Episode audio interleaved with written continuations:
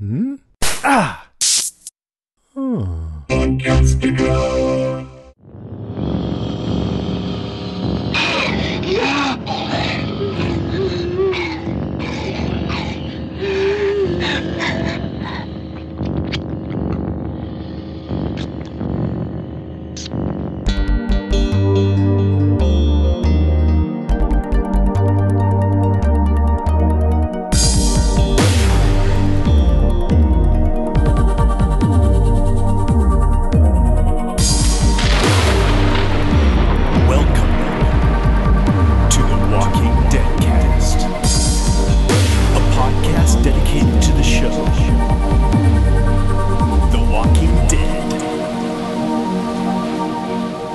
Hey Zedheads, welcome to our podcast. I'm Jason. This is the Walking Dead Cast episode 277. As pretty much I'm sure all of you know, this year on July 16th, George Romero passed on.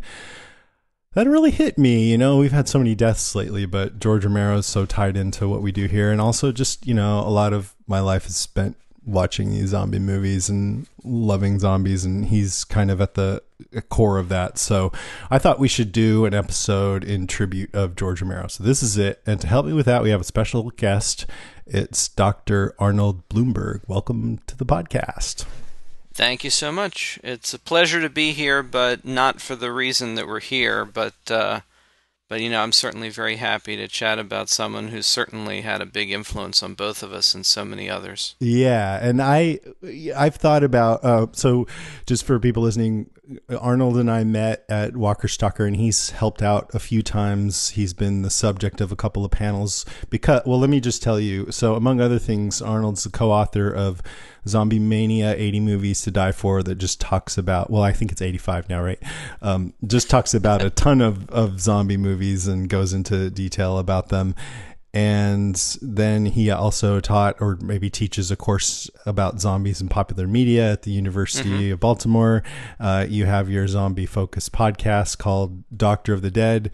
I mean, right. there's a ton of other. I know you've been in several zombie documentaries. How else would you describe your relationship with zombies over the years?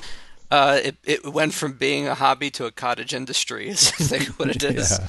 yeah. it just it it grew from doing the book and doing the college course into something where it's just a major part of the the pop culture commentary that I do, and uh, and it's just something that I enjoy talking about a great deal. And, and matter of fact, even though I'm teaching right now, I'm not teaching the zombie course this semester.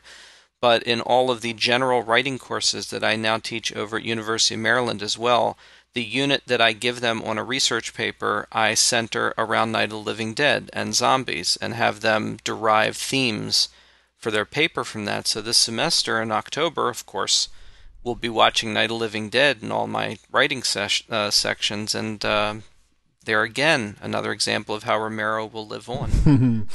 Now, doing that same exercise with different students every year, do you ever get surprised? Does somebody come up with something? Oh wow, a new take, or is it a lot of the same things over and over?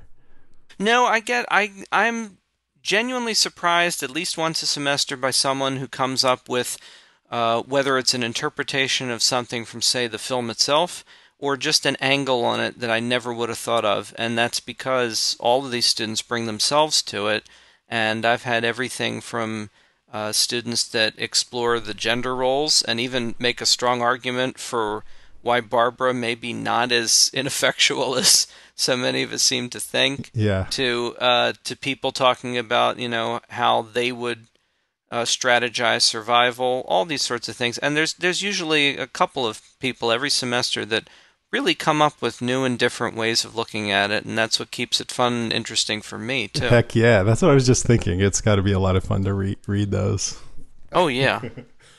for the most part. Um, so For the I most part, yes. it's still a job too. So yeah, Right. yeah.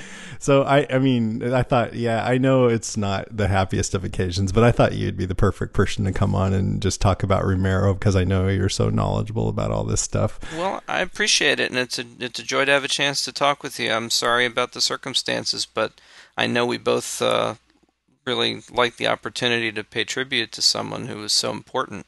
And certainly it's been everywhere, but of course it was going to be. This man is a towering icon. Heck yeah. So- We can't, I mean, on this podcast, we can't go without paying some tribute because if not for him, we wouldn't be doing any of this. And I, and I don't know if you know this, but I quit my day job this year. So I'm podcasting full time and doing cons. And I did um, not know that. Okay. if it wasn't for George Romero, I would still be hating my day job and in it. so that's that's pretty significant. Um, so it, Mm-hmm. In go. in this episode, we'll do a little tribute. We'll mostly just be talking about George Romero's work. Then we'll have our listener moans, groans, and grunts. Where we'll, we'll uh, hear what you guys, how he's impacted you guys. Then I'll do a little bit of a news section at the end. So that's what you're about to hear. So uh, first off, you've built a career around zombies, at least in some part. I, I don't know if you would say fully, but it, it's had a huge impact on your career, I would say. So I can tell already, but uh, how did this hit you when you found out that he died? Oh, it was, well, it was one of those things where I, I'm sure everybody understands. Certainly, people understand. They're all listening to this about somebody like Romero, I guess. But whether it's an actor you grew up loving, or or a director or a writer, there are those people that have been like just a part of the pop culture landscape your whole life. And there are people where occasionally you do have a sense of well they're they're elderly now and you, and you figure well the day will come where we'll no longer be able to have them around and then there are people that go too soon and it's really a shock and yet for Romero it was a little of both Yeah. because I, I think for everybody that was really paying attention in the industry, I was actually doing the um, the Living Dead weekend at Monroeville Mall that we just did this year, where they did the big Dawn of the Dead reunion, and we were doing that and having you know conversations on stage with Ken Foree and all these people. And at the time, uh, Romero was scheduled to appear in Indianapolis, I think it was, like the week after that. And then uh, they announced that he was ill and, and he was he wasn't going to be there. And there just felt like there was something to that. I just had this feeling like any day we're going to find out that we lost him Hmm.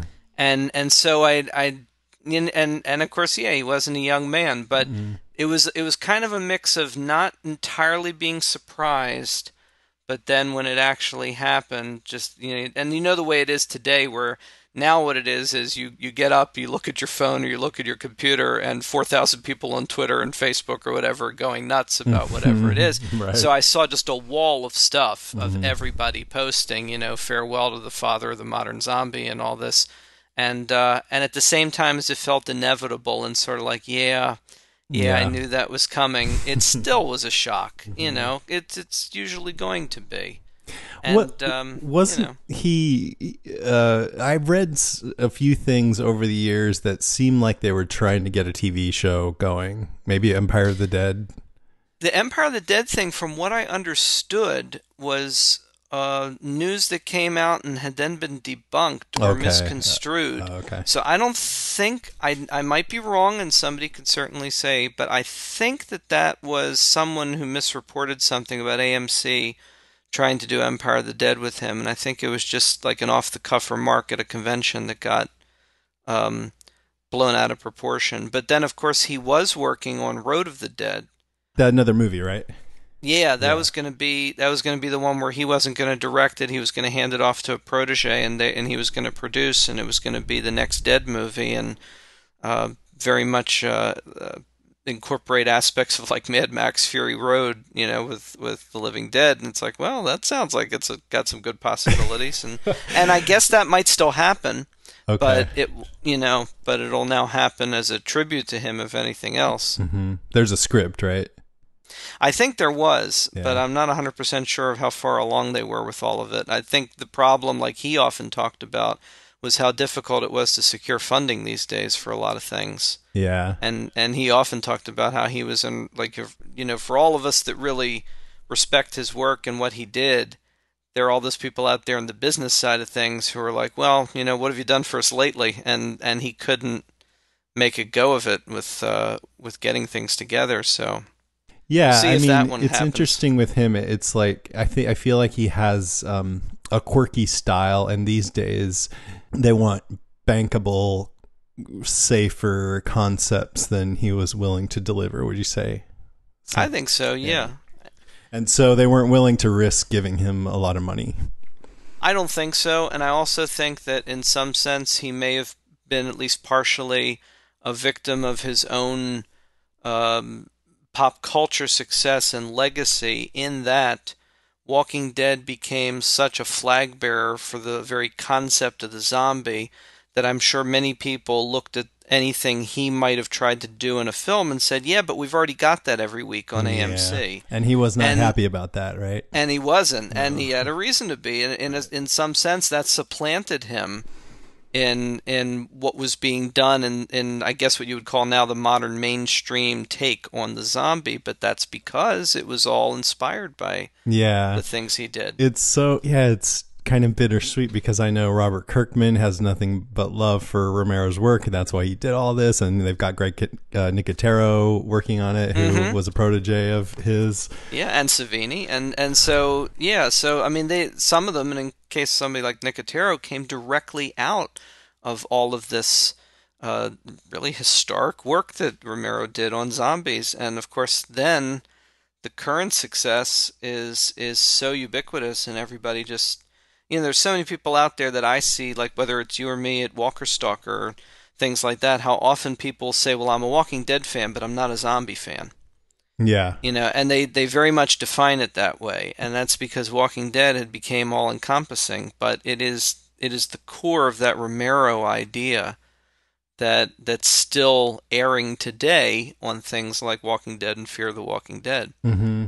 I mean, there. I feel like you know I came to The Walking Dead because I am a Romero fan and I'm a zombie fan, and they still Mm-hmm. have not shown any zombies reaching out of graves, and I feel like that's a huge hole. yeah i know they need to show that. Um, all right, I wanted to ask you. So, did you, there was a big public memorial in Toronto? Did you go to that? No, no, I wasn't able to go to that. Like the last thing I was at, like I said, was uh, this is before he died, but we were at we were all at Monroeville for the the Living Dead weekend. That was uh, sort of partnered with Steel City Con, Was he there? and he no, he was not there. There were there were rumors, there were um, little rumbles going on about the possibility, uh, but I think it may have also been a victim of him being Right. not being well because it definitely was like right after that that he wasn't able to do that other thing. So, um, but there was there was some weird like sort of under the table kind of undercurrents of like, well, you know, he might be in the area at a certain point, and and I was doing a lot of. I was doing a lot of moderating of and interviewing on stage for all the Dawn people, and one of the things that kind of got around a little bit was, you know, be ready if something happens. Oh wow. And I was like, I'll I'll be ready, you know, but but no, but it didn't, and uh, and we still had a wonderful time, and everybody was really great. To a person, they were all uh, great. In fact, I think not to play favorites, but I think one of, one of the most pleasant was talking to Scott Reiniger because he was he wasn't having such a great weekend. He was physically he wasn't feeling too well, but he still was a trooper, and he got up there and you know did all these things. So remind us. really- Remind us who that is. Oh, I'm sorry. He's Roger in Dawn of the Dead. Okay. So Yeah, we had several of the actors from Dawn of the Dead at one of the Walker Stalkers, and uh, yeah. no, no, we had Day of the Dead. We had Day Oh, of the Day Dead. of the Dead. Okay, and yeah. they were so um, just nice and fun and loving. And who's the main actress? Uh, Lori Cardille. Yeah, whose she just- father was uh, Billy Cardille, the reporter in Night, who who only died like a year or two ago. Yeah, and it's it's uh, and in fact, actually, family that that points right to it. That's kind of why so Yeah. much of Romero's work stands the test of time because there's a sort of family kind of feel to it. Everybody feels that connection, and and um, more so than a lot of other fandoms. When you see people get together at conventions or at events, there's a sense of an extended family of all these people, particularly like all the people that came out of Pittsburgh in the area that worked on everything. And uh, and it's just uh, it makes that makes a loss all the more palpable and sad, you know, when somebody goes. I mean, we Karen and I felt that when uh, not Russ Streiner, but his brother. Oh yeah, He came on the podcast because they were trying to save the Evans City Cemetery um, The chapel? The chapel, yeah. Yeah, yeah, that's and, right. And and so then I sort of briefly got involved with their uh, Facebook community, and it was so active, and I could just feel the sense of the family vibe around that, and people rallying Oh, yeah. together and everything, and yeah. yeah. So that I that I thought that was that was pretty cool. It's so funny to me, and like people who aren't into zombies or Walking Dead at all, I'll mention it, and they'll look at me like I'm weird or something. But once you get involved, it's not a bunch of crazy like bloodthirsty people. It's a bunch of cool, nice people. Yeah, not at all. It- yeah, exactly. It's it's a very warm community. Yeah, exactly. Well, I wanted to get okay, so let's get into s- some of his movies. So this is really kind of what I'd love to hear from you is uh, there was a concept of zombies before Romero and there were zombie movies before Night of the Living Dead, but how would you describe his impact on like our perception of zombies and how zombies have evolved a- as presented in the culture since that movie? Well, it's it's really incalculable. Romero and of course, you know, not to exclude, but you know, Romero and John Russo and you know, the Streiners and Karl Hardman, everybody involved in that team that helped to shape Night of Living Dead did something that in a million years they would they could never have expected the impact they were going to have on pop culture. They basically reinvented the concept that would be attached to the word zombie forever and it had nothing to do with any cultural construct or what the zombie was before that. And of course, that's one of the things that I talk about and teach a lot, which is that it basically is cultural appropriation. The zombie comes comes from the West Indies and Haiti, and it's about slavery, and it's you know it's people that are enslaved and and potentially um, manipulated by a combination of suggestion and spiritualism and drugs and and all these things. Was there ever suggestion that those people are undead or not really? Huh? Yes. There- oh, it was. yeah. Oh, okay, okay. Within the mythology of it all, there's the idea that they exist in a limbo state, and there's Mm-hmm. also the idea that they could be rising. Uh, and of course, if if say, for instance, a drug cartel were to use the drug to paralyze someone, bury them alive, and that person claws their way back out of the grave, like you mentioned before, Yeah. then locals that had no conception of what was actually going on could certainly point to that and go, "Oh my God, that person's rising from the grave," and there you have that idea. Right, and that's what Um, was like in Serpent in the Rainbow is a good example of that. Yeah, right? exactly. And that's based on you know while while not having the weird, you know, Wes Craven guy jumping sideways through a portal part. um, that's based on the real story of Wade Davis, who went there to try to research for a pharmaceutical company about what that was and ran afoul of the darker side of all that. So that's that's all sort of the real world part. And then Night of Living Dead comes along, and it's basically, you know, to keep this relatively short, it's basically Romero's attempt to adapt Richard Matheson's novel I Am Legend without having to pay for it, um, and to conflate certain things about the vampire creatures that Matheson's novel featured, along with folklore about a demonically possessed corpse called a ghoul, and this flesh-eating creature, the ghoul, is what Night of the Living Dead is about. And uh, it took one magazine uh, review or two, and something I think I mentioned the Village Voice for them to say zombie, mainly because people looked at it then and they grew up with the voodoo zombies and they thought, oh, they kind of shuffle around like zombies do, and that stuck. And then before too long, he decided, well, all right, this is what we're calling them then, so we're going to start doing that. And Dawn comes along and they say zombie once, but they do say it. Um, and so, yeah, I mean, to get back to your original question, Night of the Living Dead is this undeniable, massive flashpoint in pop culture, and it goes way, way beyond zombie fans and the zombie genre. It's a reinvention of how successful and independent local film can be.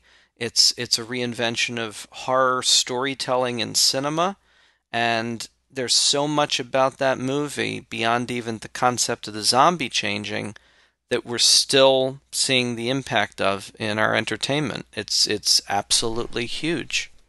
Now you mentioned that uh, Night of the Living Dead w- was uh, sort of an adaptation of um, I Am Legend. Yeah. Uh, I was just going through the Wikipedia page and it jogged my memory that it really evolved over the development, and that originally it says it was uh, under the title Monster Flick, an early screenplay draft concerned the exploits of adolescent aliens who visit Earth and befriend human teenagers. uh, it, that sounds like it would have been a more um, typical campy horror movie, like what was coming out at the time.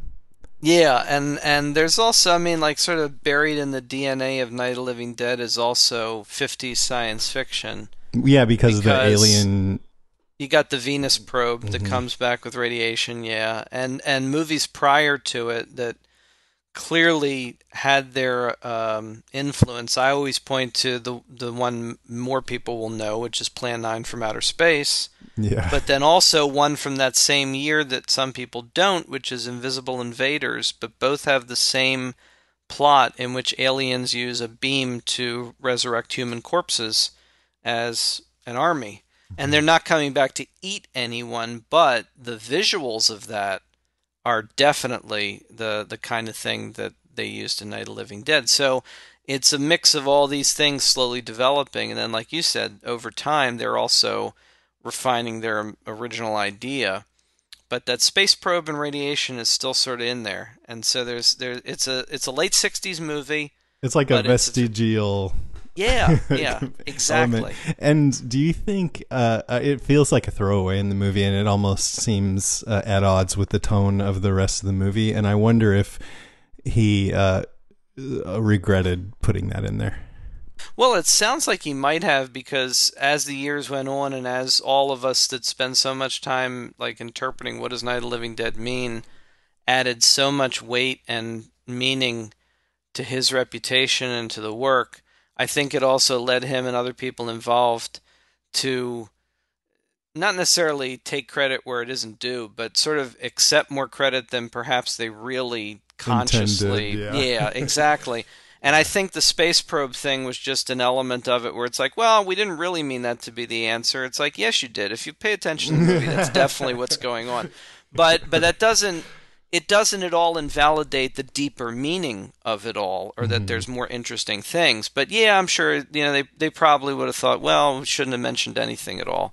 Yeah, no but, no no yeah. point in it. Yeah, so yeah, there's this whole um we put a lot of social themes and things like that. Sure.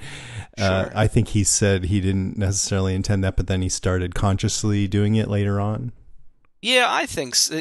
when you well, when you go through a lot of interviews, you also see sort of an arc where it's like, you know, did you intend, you know, did you pick Duane Jones for a reason? Did mm-hmm. did you intend to comment on Vietnam? It's like, eh, we're just trying to make a horror movie, and then like five, ten years later, well, maybe some of that was kind of floating around, and then eventually it's like, yes, we we were thinking these things, and it, and that's okay. I mean, you know, yeah. that's going to happen, but you know it doesn't it doesn't make it any less important or less interesting right that filmmakers just naturally are gonna uh, it's going to filter through in your work regardless of whether you intend it or not and Absolutely. one of the things one of the things I often point out is I think sometimes it's a real trap when somebody makes a zombie movie or show where they feel well Romero always means something, so I got to do something that means something. But doing it consciously is often a very ham-fisted way of doing right. it. It's it's much better when it happens organically, and I think that's what happened with Night of the Living Dead. Mm-hmm.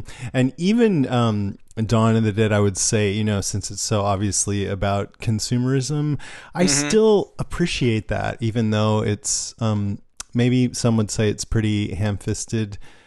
Uh, it's still so tantalizing to me just to see the mindless zombies uh, shambling around this huge monolithic shopping mall. Yeah, I mean, there's there's no question at all because we have all the interviews and all the behind the scenes stuff to confirm that you know this was done with definite intent, mm-hmm. and the idea that ten years on, well, now we've really got to do something that means something. But how absolutely perfect could it be, right, to come up with this ultimate metaphor of consumption, you know, and shambling around and consuming? And it's like, well, you, you ne- you're practically never going to get as better a connection between theme and reality as you are with that. So, right.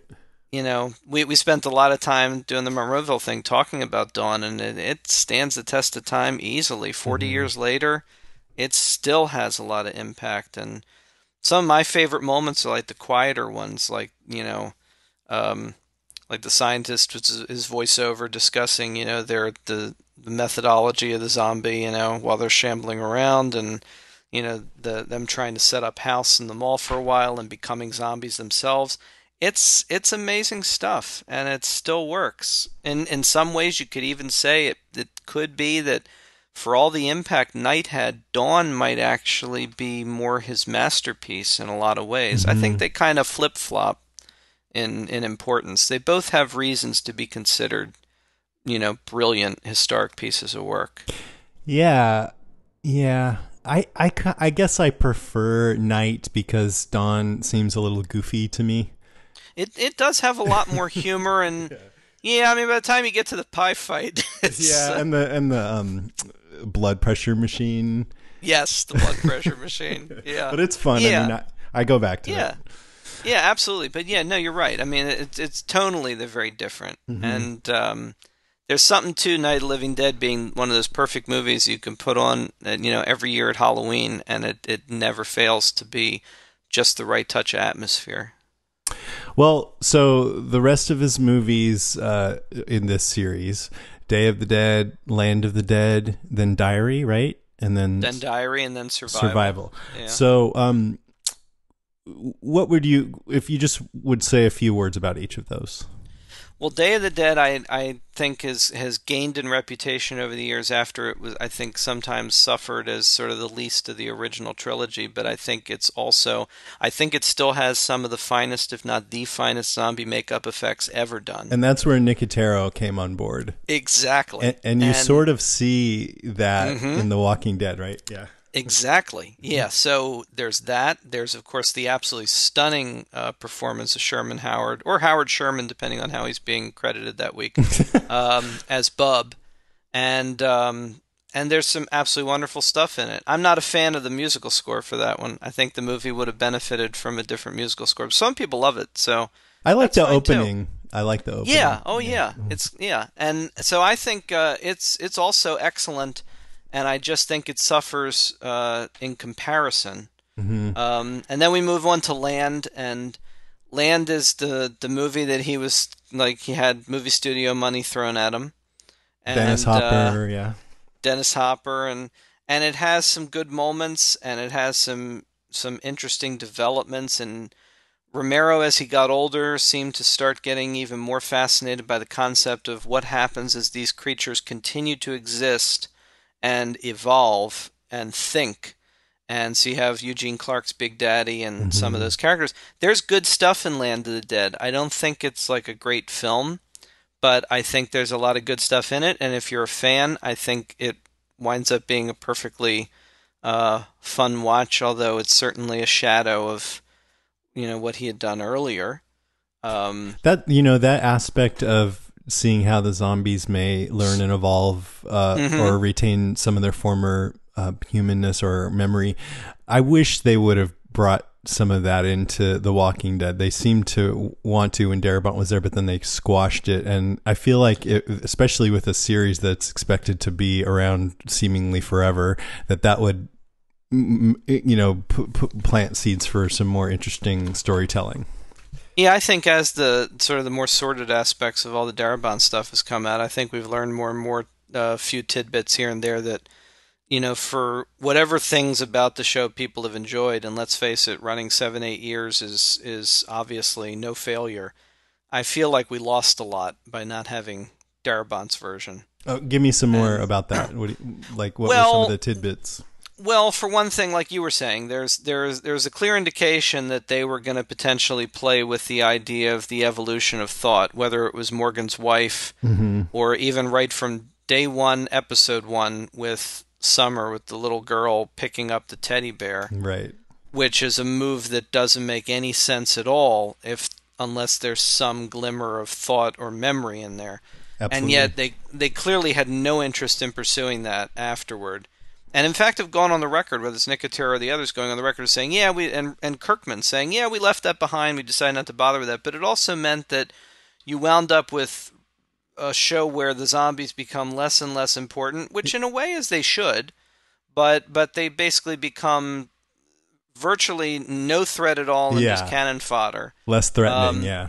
Yeah, and maybe there could have been some really interesting potential storytelling that was lost. Another little tidbit was one of the things that always um, made me sad that we lost was just the the storytelling structure that Darabont wanted to do that we lost out on. Like um, that notable actor Sam Witwer appears as the zombie, or rather the dead body, in the tank when mm-hmm. Rick hides in the tank at the beginning in season one. And a lot of people at the time were like, "Hey, that's Sam Witwer. Why is he there?" And that's because the opening of season two is going to step back in time and tell the story of the people that were there at the fall of Atlanta and lead up to him being in the tank and dying and basically meet back up with the beginning of season one.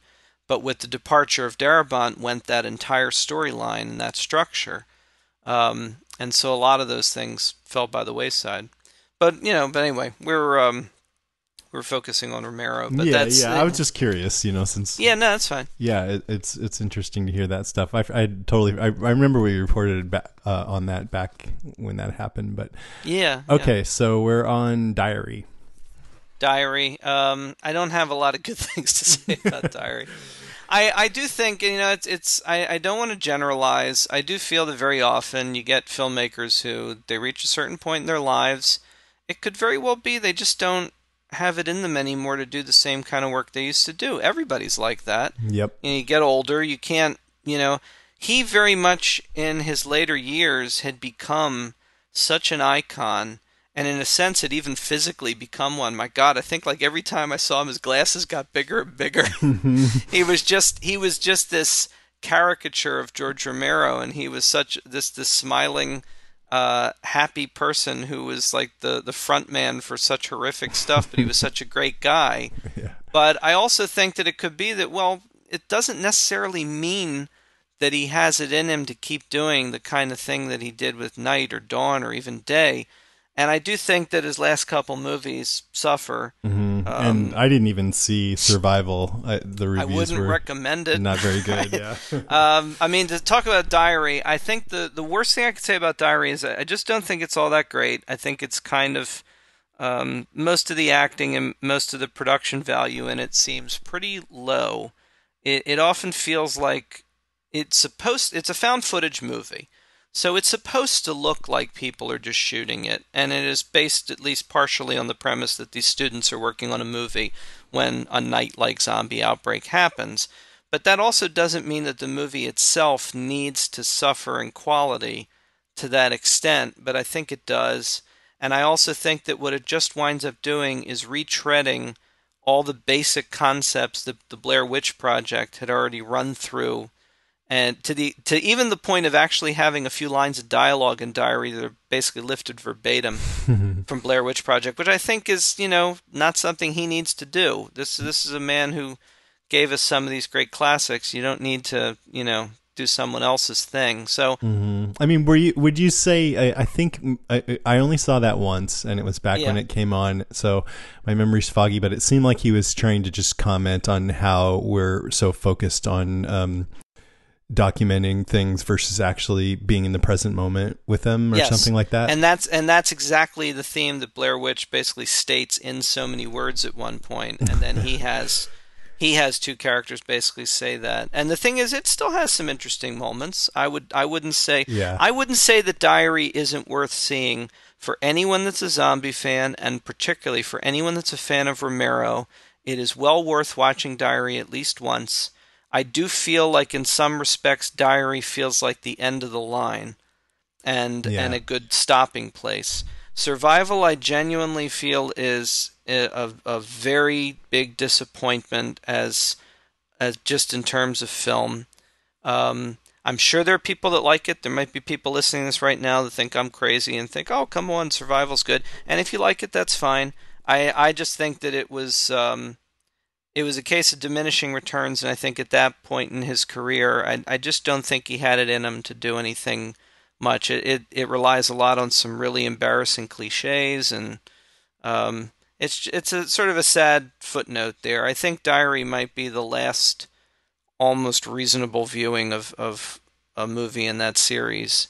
Um, but still doesn't invalidate anything that he did before, and certainly all the other movies that he did outside of that series too. So, you know, that happens. and know? it's sort of fitting that the whole series would seemingly die and then be resurrected in this sort of rotting. that's right. That's way. right. Uh, and then what about the comic series he was working on, Empire of the Dead? Did you take a look at that? I've only seen a little bit of that. I It's got think it had some vampires interest- in it. Yeah, it had some interesting stuff too. It seems to be part of a trend. I know that Jonathan Maberry was working on some things too, where there's a lot of stuff where, um, and and even like a series like the adaptation of uh, Guillermo del Toro's A Strain. There seems to be a, a there was a whole trend for a while that seemed to be a meshing of different monster uh, traditions or or a twist on existing ones. So we were getting a lot of things where there are zombies and vampires or creatures that are a little of both and and we talked about I Am Legend. I mean that really goes back a long way. Um, so his stuff in comics is interesting too. Certainly if if the person's a fan, it's it's worth taking a look at, but obviously uh, for all intents and purposes, it's it's those first three Living Dead movies or Dead movies that uh, that are going to be his greatest legacy, and to a certain extent, some of the other things like the Crazies and Creepshow. And Yeah, that's what you I was going to ask. Like, is what other of his work do you feel like people should especially seek out? I think the Crazies is essential. Mm-hmm. Um, it it uh, it explores a lot of the same general ideas of the fear of civilization breaking down. Only it does it in what's arguably a more realistic fashion because you're talking about an outbreak that doesn't have to do with zombies, but in and of itself, it has inspired many other uh, stories and films done, and actually had a remake where they basically turned it more into a zombie movie. What did you Uh, think of that? It was uh, Not Tim bad. Olyphant. Yeah, I, I Yeah, actually n- enjoyed not it. too bad. I never saw It the original okay. though. I should check it out. Yeah, it, it's it was pretty good. I think I feel I feel like they did that little twist sort of in homage to him and the fact that well, it's a Romero remake, so people are going to expect. But the original has a real, um, real like low budget but but gritty sort of realism to it that's typical of his work from that time. You like you you can't help but recognize a lot of the same people and a lot of the same approach. For the same reason, I'd also recommend that anybody that's a fan that hasn't, although they probably have, seek out Martin. Mm-hmm. Um, certainly one of the most original takes on a vampire story that's ever been done, and um, has a mood to it that just is. You just you do not see horror movies like the stuff that you see in the early and mid '70s, and he's one of those people that that uh, that created some really memorable and, and disturbing stuff. And uh, I would say the Crazies and Martin are great as far as like non-zombie Romero films to seek out. Awesome. I wrote those down. I'm going to check them out. All right. Well, before we wrap up this segment, are there any other just tidbits that you feel like should be mentioned in a Romero tribute? Um, well, he did a number of other things. We did mention Creepshow briefly. Um, Tales from the Dark col- Side. Tales from the Dark I mean, Side. I was reading recently uh, an interview that where he said that he thought video games are really what popularized zombies to such a great degree because they make good enemies. mm-hmm. I, I and I think he's right about that. Yeah, yeah, yeah. I I think the fact that they've proliferated to the point where even non-zombie games will like do a zombie patch yeah. or a zombie level, it's just something that's become part of our pop culture landscape. So he's right. I think I just to to get a little like like real talk for a second, I would say that uh, like a lot of people, you reach a certain age. I think he also got to a point where, sadly, particularly for people who were very big fans, it became clear that he was bitter about a lot of things. And um, as anybody who's a zombie fan or Walking Dead fan knows, he also sort of infamously lashed out at The Walking Dead uh, at least once. Um, if I remember right, he turned down directing for it. He also talked about it being a soap opera. Um, but many of the criticisms that he leveled at things that came after him only seemed to indicate that he didn't quite realize that it was all material that was building on what he did. or or rather evolving from what he did. Mhm. It's not going to stay static. And unfortunately, like Yeah. anyone, you reach an age where you've pretty much stopped. You know, you you have the perception you have. You like what you like. You don't really change all that much. And I think he reached a point where he was no longer able to see that the very genre that he helped to shape was growing away from him. And it's a little bittersweet that that was the case and that he felt that way, but there's no denying the fact that by the time he died, there were still like legions of fans worldwide who looked up to him as this architect of all these things. And I'm I'm quite sure that given how much he did in like public events and everything, that he was aware of that. And uh, it certainly had to have been gratifying to know that, you know, maybe he couldn't get funding for a movie at the end the way he wanted to, but he was never going to be forgotten. No. That's for sure. Yeah, I know at Walker Stalker we always got asked when he was going to be there, and I know Mm-hmm. James was trying to get him, but he didn't like Walking Dead, so he didn't want Yeah, to do it. But yeah. yeah. so many people love him still. Yeah, and like you said toward the beginning, if it weren't for him, there wouldn't be any Walking Dead. There That's wouldn't be any of the things that people are fans of. It's because of that man and the work that he and his partners did that gave us all of the zombie storytelling we have today. Well, that's a good time to take a little break, but there's more to come, so stay with us.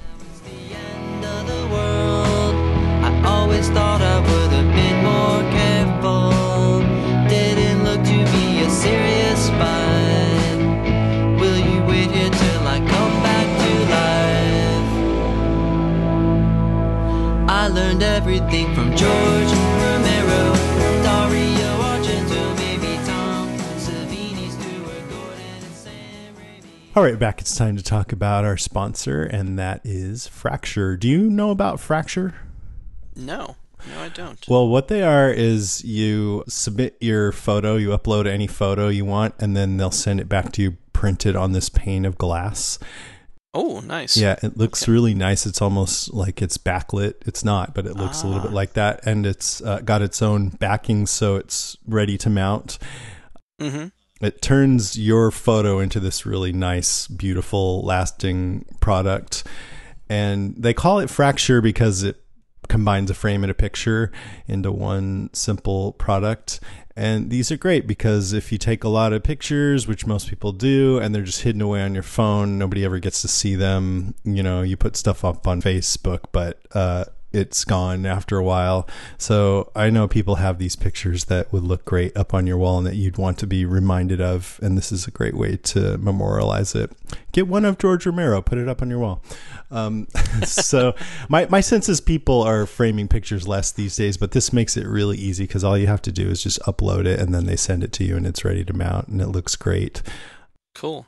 Another really good thing that I like about the company Fracture is they're just a great company. They they really want to make you happy. They have a 60-day happiness guarantee to make sure that you're completely satisfied and all their fractures are handmade at their factory in Gainesville, Florida where they check every image for quality and hmm. also it comes in really environmentally friendly packaging. So they're just like great to deal with in my experience if you want to get one of these, you can go to fractureme.com slash podcast and then choose Walking Dead Cast so they know that our ads are working.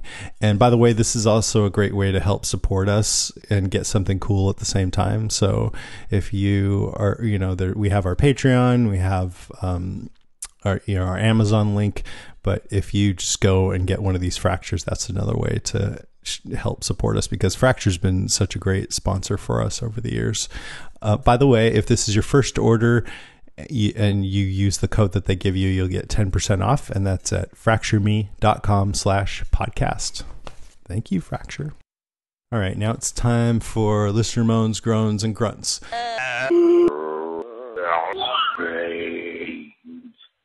So I asked people how Romero impacted them, and here's what they said. Uh, this one's from Shannon Nielsen. Uh, and Shannon said, This is going to be Well, it started off with this is going to be great. Love me some Doctor of the Dead. Well, thank you, Shannon. It's a pleasure to be here. Although, like I said, I'm sorry about the circumstances. Um, and Shannon just said, I'm actually having a dead marathon today, just finishing up Dawn right now. You know, it also occurs to me, by the way, that when things like this happen, it's another opportunity for people to revisit all these things. So I know that, like, during this time, so many people have probably been marathoning all these movies that we all love because it's a chance to sort of revisit his work. So, Yeah, you've got me wanting to go check out Martin and uh, yeah. and the there you go. Crazies for sure. Mm-hmm. Richard Davenport says, Before The Walking Dead, before 28 Days Later, before zombies were, quote, cool, I loved Romero's Then Dead trilogy. My mother inadvertently introduced me to Dawn of the Dead when I was a kid of about eight, watching from the landing of our U.S. Air Force housing unit. It was one of the first movies my parents rented for their new Betamax VCR, if that gives you an idea mm. of how far back you have to go in the Wayback Machine. I watched these Technicolor monsters eating people in a mall, and I was entranced. I watched Night of the Living Dead later as a film student, and in between, I watched Day of the Dead. Something about Dawn just clicked with me, and I've been watching those movies and Land of the Dead every Halloween season since. The Crazies is a great flick, and I loved Creepshow, The Dark Half, Tales from the Dark Side, Monkey Shines. It cannot be understated how massively George A. Romero impacted my love of film in general and horror movies in particular. Uh, Santos S. Sanchez says, My first introduction to zombie horror was the black and white Night of the Living Dead. I was about 12 years old. I watched other zombie movies throughout my teen years, but soon didn't watch any more until the remake of Dawn of the Dead. That movie was my reintroduction to the modern zombie apocalypse, and I continue to be a fan to this day. Movies, novels, comics, TV shows, and podcasts. I can't get enough. Consume all that stuff. You're not alone. I uh, about like watching it when he was eight. Uh, my scarred me for life was well Jaws. That was the first movie I ever th- saw in Sure, the theater at yeah, six years old, and then Phantasm. I caught that on TV, Oh, and that just God, ruined my sleep for. I just went to see like the restoration of that, and that was a joy to see in a theater. I'd never seen in a theater. And you know, I actually I'll throw in I, I, I, I now realize that one of my all-time favorite horror series and the character I love so much, Michael Myers in Halloween, that's what introduced me to Night of the Living Dead because I think the very first glimpse of Night of the Living Dead I ever had was actually it playing in, in a house at the beginning of Halloween 2. So I actually saw it through Halloween. Hmm, Yeah. interesting. I think after Phantasm, my mom wouldn't let me watch Halloween because she saw how it affected me. Brad Holt says freshman year in college, Halloween weekend, Night of the Living Dead, Dawn of the Dead, and Day of the Dead triple feature at the Student Union. I finally found a horror subgenre that I thought was truly frightening. That slow moving, endless, mindless horde was much more scary to me than the slashers or the old school monsters. That and the graphic effects made me feel that I was watching something that maybe I shouldn't be seeing. We'll never forget that scene at the beginning of Dawn in the tenement building. Mm. Mm-hmm. That's a good point too. There's sort of like a transgressive quality to Dawn, where it really feels like you're you're watching stuff you shouldn't be looking at. That's what mm-hmm. makes it, yeah. I mean, even night too, right? Because it's it's. Yes, I, I don't sure. I don't fully have the context, but my my sense is that horror movies were not so stark and Oh, not at all. real Yeah. real. You know? yeah. I mean, like Roger Ebert was saying at the time that the movie was like a crime against children. so it was, yeah, it was a shock. Did he ever reevaluate? He did to some extent, but um, but yeah, his his infamous review of Night is still something a lot of fans get a kick out of because it was just so intense. Right. Um, Mofavo. Okay. Grew up in Pittsburgh, and Monroeville Mall was our mall. So in 1977 78, when they were looking for extras for Dawn of the Dead, all my older brother's classmates are going to be part of the event. When I think of Romero, I think of Western Pennsylvania. That's awesome. I want to ask Yeah. her if did they do it and why was her brother going to be in it? Why wasn't she in? Mm-hmm. Yeah. Rick Montalvan says Romero's non-zombie flicks are truly unique as well. Martin, Creepshow, and my absolute favorite, Knightriders, are Hmm. so underrated. Even Season of the Witch was pretty interesting and definitely a Romero film. I have to admit that I've never seen Season of the Witch or Knightriders, and I really have to uh, take care of that. So maybe those have to go on my list. Cool. I have to do that. Wendy Ott Eppers says Night of the Living Dead is simply the original, so good. But I really enjoyed Creepshow and Monkey Shines too. Mark Anthony Miranda says he inspired a horror genre that expresses the human experience better than any vampire, werewolf, or mummy ever did. I have to agree with that one. Yep. Mick says, as a kid, I begged Dad to take me to see the original Dawn of the Dead. As we were walking out, all he said to me was, "Never again." I had that Well- same experience when I dragged my aunt to see Batman and Robin. well, many of us had that experience. David Zapanta says, Great idea for an episode. I would never have written my zombie novels were it not for George Romero. By hmm. infusing his films with social commentary, he not only elevated social discourse as a whole, but the zombie genre itself. As for my zombie novels, which truck an awful lot in their own kind of social commentary, Romero is not a character per se, but his influence looms large within the Cadabra Rasa series, which I highly re- recommend checking that out. He's got two books out, and I think he's working on a third, Cadabra Rasa. Cool. Russell Wajda says, I might have seen Night of the Living Dead at the drive in when I was one. Not sure, but I like to think I did because I like zombies so much. I probably was sleeping though. I'm sure. But you caught up eventually, so that's all right. Yeah, and I'm sure I, I'm I'm my guess is he saw it, and that's why he's such a dark, twisted person now. Yeah, there you go. Yeah, Avelina Roshino says Romero was such a visionary, In his movie Night of the Living Dead was a horror movie that made you feel terrorized, isolated, and powerless as an unknown force reanimated loved ones and strangers alike to try to take you into their fold. The nature of this threat was so unfamiliar at the time that you didn't know how to fight it, and that made things even scarier. On top of mm. that, he also cast an African American in the lead role. Within the universe of the movie, no one challenged him due to his race. In fact, everyone in the movie was colorblind, which was unknown for the era in which that movie was made. Absolutely true. Yeah. And then finally, Mads Hogue, I believe, Hogue Thompson, said George A. Romero's Dawn of the Dead was my absolute first zombie movie ever. I was hooked on the genre after that. It's still my favorite zombie movie ever. I must have watched it hundreds of times. So sad that he is gone. And so, yeah, we can certainly echo that. It's always a shame when you have to do uh, a memorial piece about someone that we all care about so much. Yeah, I mean, I'm glad that you know we're talking about it. It's you're right. He lived a full life, and um, you know, it's it's a sad occasion, but it's good to celebrate it. Yeah, it's it's absolutely good to take a look back and have the opportunity to say this is an extraordinary body of work, and thankfully it's something that everybody can revisit over and over, and it's still going to be having an impact. Anybody new sees Night of the Living Dead for the first time, you know, they they walk like you were you were asking me actually like towards the beginning about uh, whether I'm surprised by students and um, their reactions or their takes. I will say that every year I use Night of the Living Dead in the writing classes, I show it um, to a whole new group of students, several groups of students, and initially they're chuckling and they're laughing because things are goofy and it's not the kind of production values they're used to, and the acting they might think is a little off. And then by the middle of the movie, they're not laughing anymore, and and they're into it. And by the time you get to that final scene with Ben, Yeah, I usually get just drastic, intense gasps and reactions from everyone. They are invested awesome. in it. The movie it. still works. and Yeah. these are probably kids who have seen modern zombie movies and Walking Dead, Sure. right? Yeah, Sure, but they're not used to just how stark and how direct Night of the Living Dead really is. Once you get past the parts that feel antiquated to a modern sensibility, it still works. And I think that's the best tribute to what Romero did. Yeah, absolutely. Well, I want to thank you for coming on. It's good to finally get you on. So thanks a lot. Oh, no, it was a pleasure. And uh, what else would you like to mention? Anything you want to mention before we say goodbye?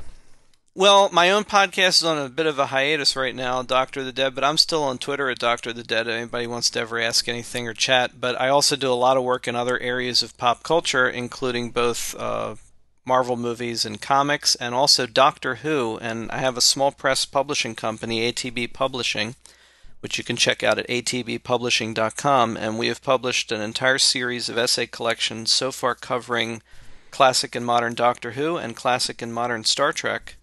Um, but we just released our biggest book. It is a huge 700 page full color tome called Red, White, and Who The Story of Doctor Who in America. It's basically an all inclusive nonfiction narrative of the relationship between Doctor Who, its fans in this country, and how the two influenced one another over the decades. And it was years in the research and making, and it's just rolling out now. So, if there's any crossover out there and anybody's interested in Doctor Who, you might want to check it out.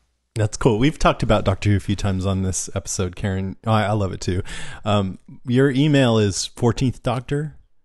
The 14th Doctor Yeah. at yahoo.com. Yeah, people can email me if they want, and I uh, d- it's fine too. Yeah, I didn't mean to give out your private email, but I just wanted to bring Yeah, that up okay. I, everybody knows it. what uh, what number are they on right now? Uh, tech, technically, they're on 13. Yeah, except the War Um, Doctor kind of throws. Yeah, that the off, War Doctor kind of threw it off, and actually, depending on how you count it, they're kind of tech. They could be past 14, depending on how you look at it. So, I knew one day my email would be out of date. So, yeah, I mean- got to change it. It, the best outcome would be if they had given you a call and asked you to come on and play the part. That's right. Well, I guess now it's your turn. You had it. So it's like, yeah, all right. yeah, we're- there's nothing else we can do. That's right. All right. Well, thanks again, and uh, hope to have you You're back on welcome. sometime. Sure, sure, I'd love to.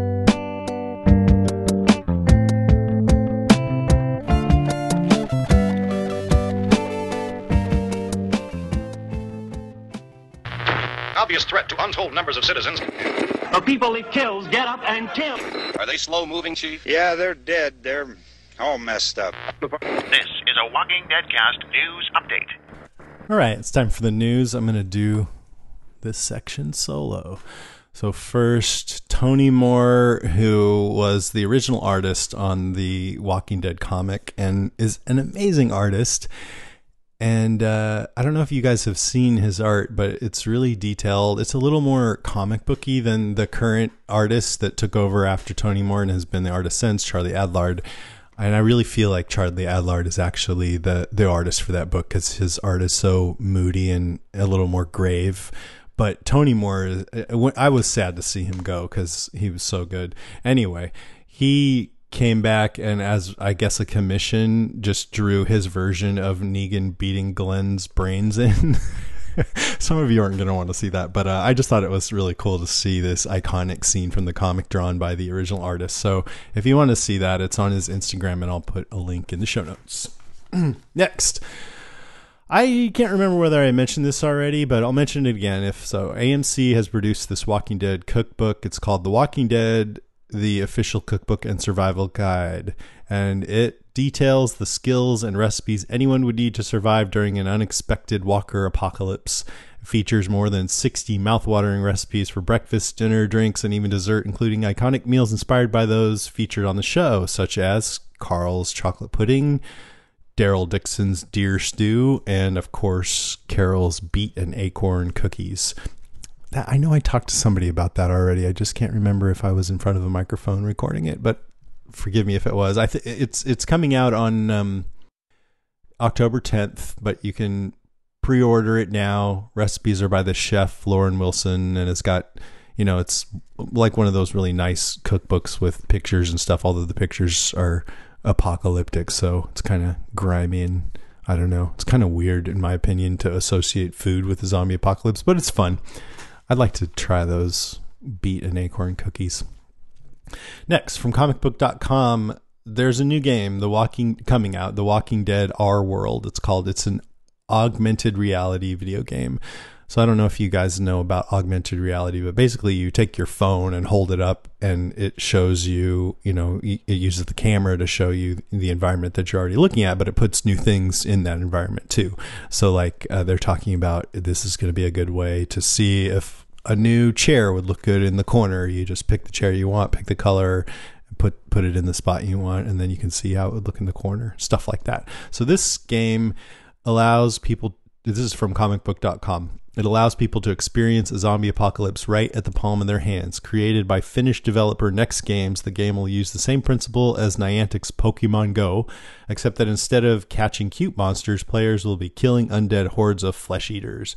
Set to arrive on both the iOS and Android, a teaser trailer for the game was released this week showing people wandering around with their smartphones to collect weapons and kill zombies.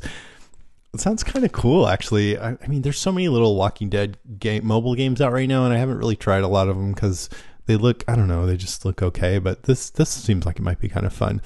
Um, Next Games promises that The Walking Dead Our World will be a first of its kind location based augmented reality mobile game where players can kill walkers outdoors or in the comforts of their own home.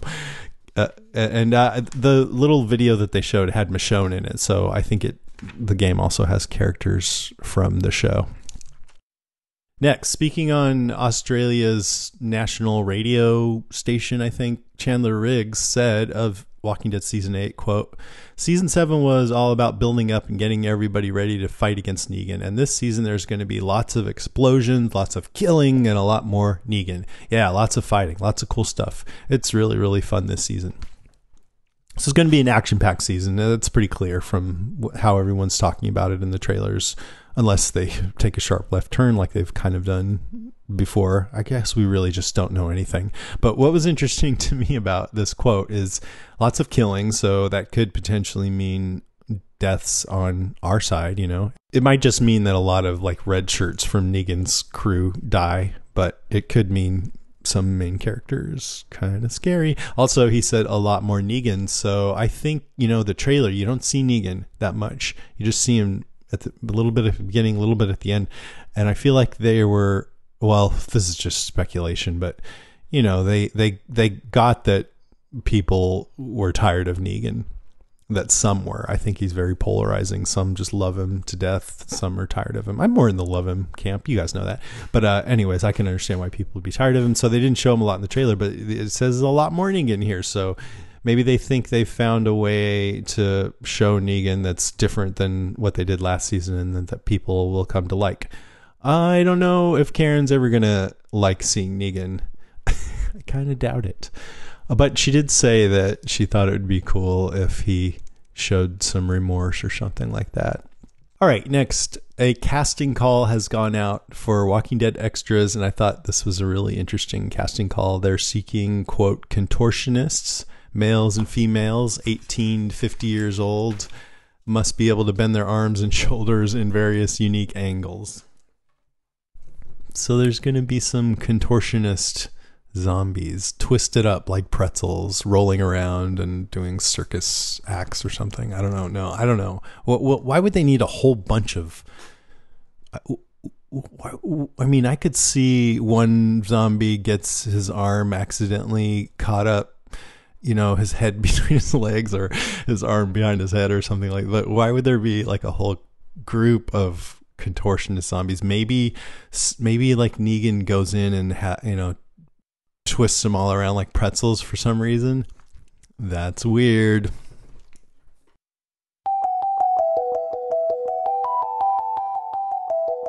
all right that's our show episode 277 Thank you, as usual, for listening, everybody. Thanks again to Dr. Arnold Blumberg. I hope you enjoyed his contribution. I bet you did.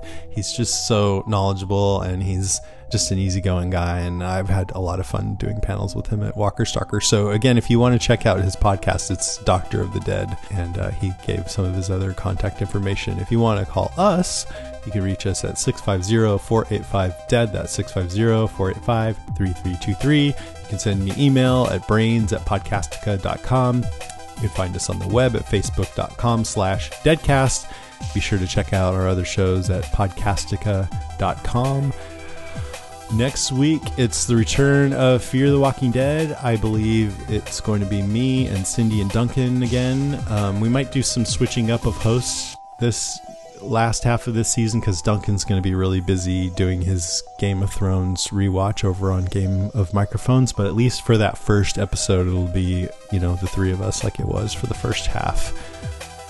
Either way, I'm really looking forward to this coming back. I my big hope is that they can just maintain the same quality of show that they had with the first half if they can do that, that would be totally awesome. I have a feeling it's going to just drop in quality, but I hope I'm wrong about that. I hope it's just going to be just as good. All right, that's our show. Rest in peace, George Romero. I feel like we should do a group zombie sound, you know, instead of like a moment of silence. So, on three, ready? One, two.